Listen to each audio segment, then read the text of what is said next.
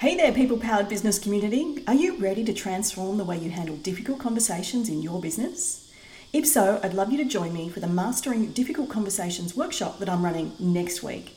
In just three interactive online sessions on the 18th, 20th, and 22nd of March, you'll discover your unique leadership style, you'll master the art of impactful communication by learning the translation code, and you will build your personalised difficult conversations framework. Imagine tackling tricky team talks with confidence and ease, all for the special price for you listeners of just $47. But hurry, spots limited to ensure that we have an engaging experience for everyone. It's time to go from overwhelmed to empowered and lead your business with confidence. Just head over to peoplepoweredbusiness.com.au forward slash workshop to secure your seat now.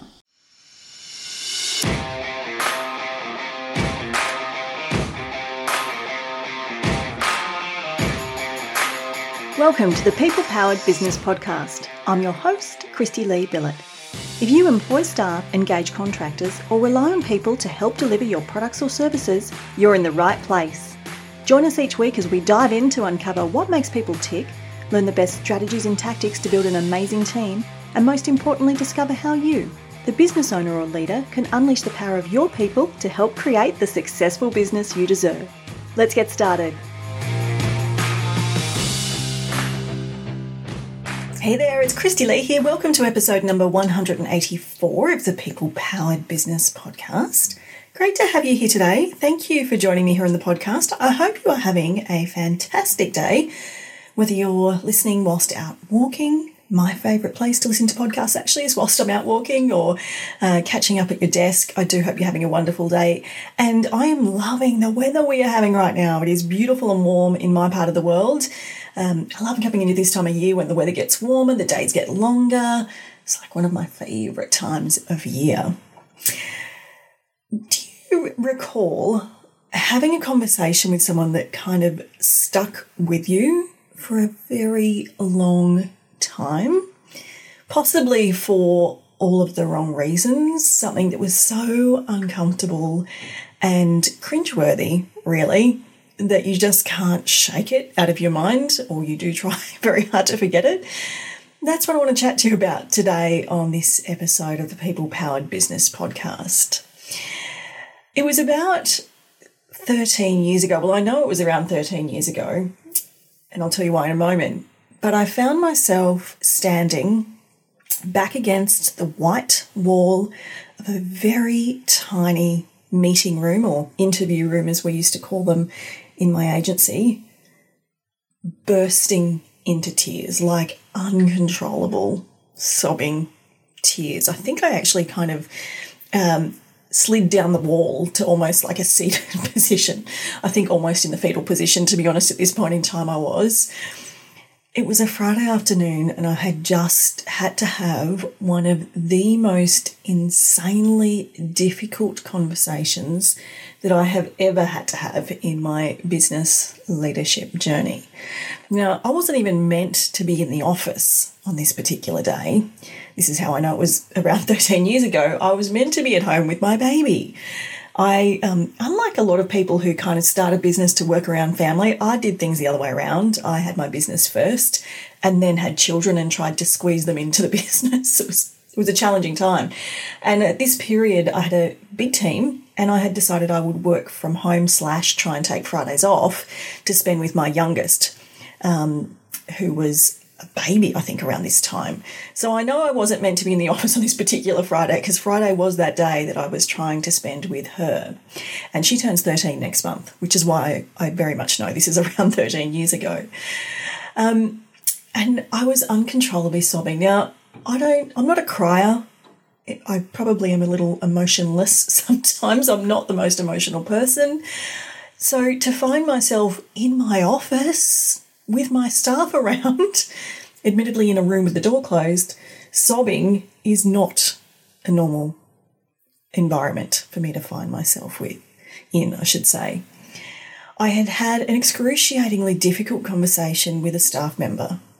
And it was one of those conversations that my gut was telling me not to have, but my team were asking me to have. I don't know whether you've ever had one of those conversations with someone where your team's saying to you, We need you to do this, you have to talk to them. And yet everything inside you is screaming at you not to do it. I don't know whether you found yourself in that situation, but this was the exact situation I found myself in. And I'm usually pretty in tune with my gut, and, and I am a big believer in intuition and, and gut reaction. But in this moment, what I actually thought I was doing was really being a bad leader by not wanting to have this conversation. I, I sort of thought that the feeling I was having was more about my lack of leadership strength and the fact that I knew it would be an uncomfortable conversation. I thought it was my gut kind of tricking me into saying, don't do this, when really it was just because, of course, I didn't want to do this because none of us want to have difficult conversations with our team. But this particular day, I really wanted to protect the rest of my team, the team that were asking me to have this conversation with this person. And, you know, these were team members who I really, really trusted, respected, liked, wanted them to stay around. They're excellent, excellent um, at all of their jobs, and they're all in different roles, obviously. And for them to ask me to have this conversation with this person, I knew was not an easy request for them to make, and I wanted to be the leader that they wanted me to be. So, despite my every fibre of my being screaming to me, do not do this. I went in and I had the conversation on the Friday afternoon when I'm meant to be at home with my baby. And it was so confrontational and it was so challenging that after the person left the room and left the office, obviously, um, I broke down into tears. And one of my team came in to check on me to see if I was okay, knowing, of course, I wasn't okay. And I just remember thinking, how did I let it get to this? How am I finding myself here crying in a corner of a white walled interview room? And how have I let my team see me in this state? That was the big one for me. How have I let my team see me in this state? This state of clearly not coping, this, this state of clearly this conversation not have had, having gone well, and doing it at their request and then me ending up in tears because, of course, I was worried that they would feel guilty and all the things. Have you ever had a conversation with a team member because other team members were asking you to and it just did not go well? This conversation went so badly that 13 years on, it still makes me feel actually physically quite unwell when I think about it. I, I, really do have a visceral physical reaction when I think about that particular day and that particular meeting. Should I have gone ahead and had the conversation? Yes, absolutely. Should I have done it then, there, the way I did? No, definitely not. Definitely, definitely not. And the thing is, I've learned a lot from that one single difficult conversation. I have learned a lot. And what I noticed was that as I've worked with business owners over the last 13 years since this conversation, we all were making the same mistakes. I see people making the mistakes that I made that day over and over again. So I thought I'd share with you what I learnt by going through that horrendous experience in hope that it might help you to avoid conversations like this going so pear shaped. And I think we can all learn from experiences difficulties, challenging situations, difficult conversations, and things not going well to ensure that we lean into these skills. Because what I know to be true is that the ability to master the mental game of being the boss, which does mean having difficult conversations, is essential to your journey as a business owner. It's essential to making sure you have a successful business and one that doesn't send you quietly mad. But the mental game of being a boss is the hard part all the technical, practical things, operational things we can figure out. It's the mental game that I think is the most difficult element of being a boss. And particularly some of us who are perfectionists, who second guess everything, who want everything to be perfect, it can be really, really challenging. So, what did I learn from this extraordinarily difficult conversation? I learned a lot about timing, in that do not have these conversations on a Friday afternoon. No one leaves feeling good on a Friday afternoon after one of these conversations. And the problem is having these conversations on a Friday afternoon, the weekend is coming, and that is a great buffer of time for things to be forgotten, for things to be ruminated on, for things to be spun in our own minds and the minds of the employee, completely out of context, completely off scale. It's just not a good, there's no time to check back in, to reconfigure, to recalibrate when you have these meetings on a Friday afternoon. And one of the most common things that I see business owners do is say, I'll talk to them last thing Friday before the weekend because, of course, they think, well, then I don't have to see them for two days afterwards. I get it. I really get it. But it is a disastrous time to have a difficult conversation. I learnt a lot, and this probably took me a little while to really figure out, but I learnt a lot about protecting my personal boundaries.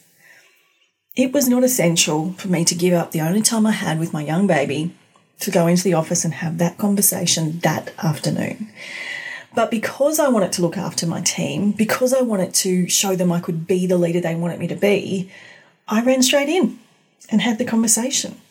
I probably, I can't even quite recall, but I may have even had the baby sitting in a rocker in another room, like quite possibly. It wasn't unusual.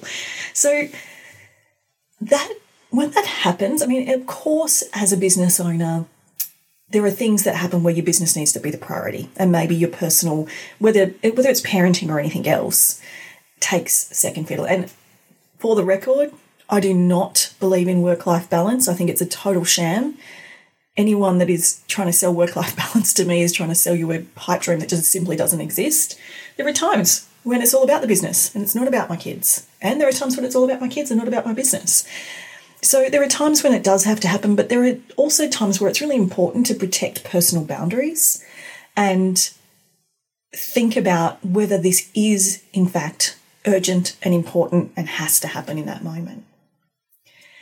One of the big lessons for me has been the, uh, the importance of listening to my team, which I did, of course, but not necessarily blindly doing what they ask because it's our job as the leader and the entrepreneur and the business owner to distill the information that we collect from our team and consider and action the best remedy, the best path forward.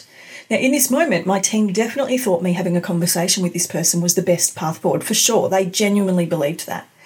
But if I had listened taken on the information, then thought more critically about what is actually the best path forward. Is it running into the office on this Friday afternoon to have this conversation?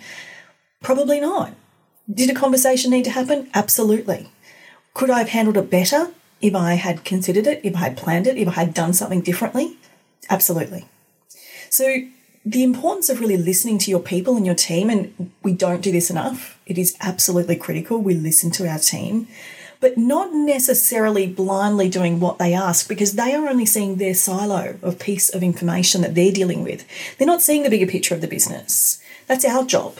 So we need to listen and really take on board what they're saying, but not necessarily blindly doing what they ask.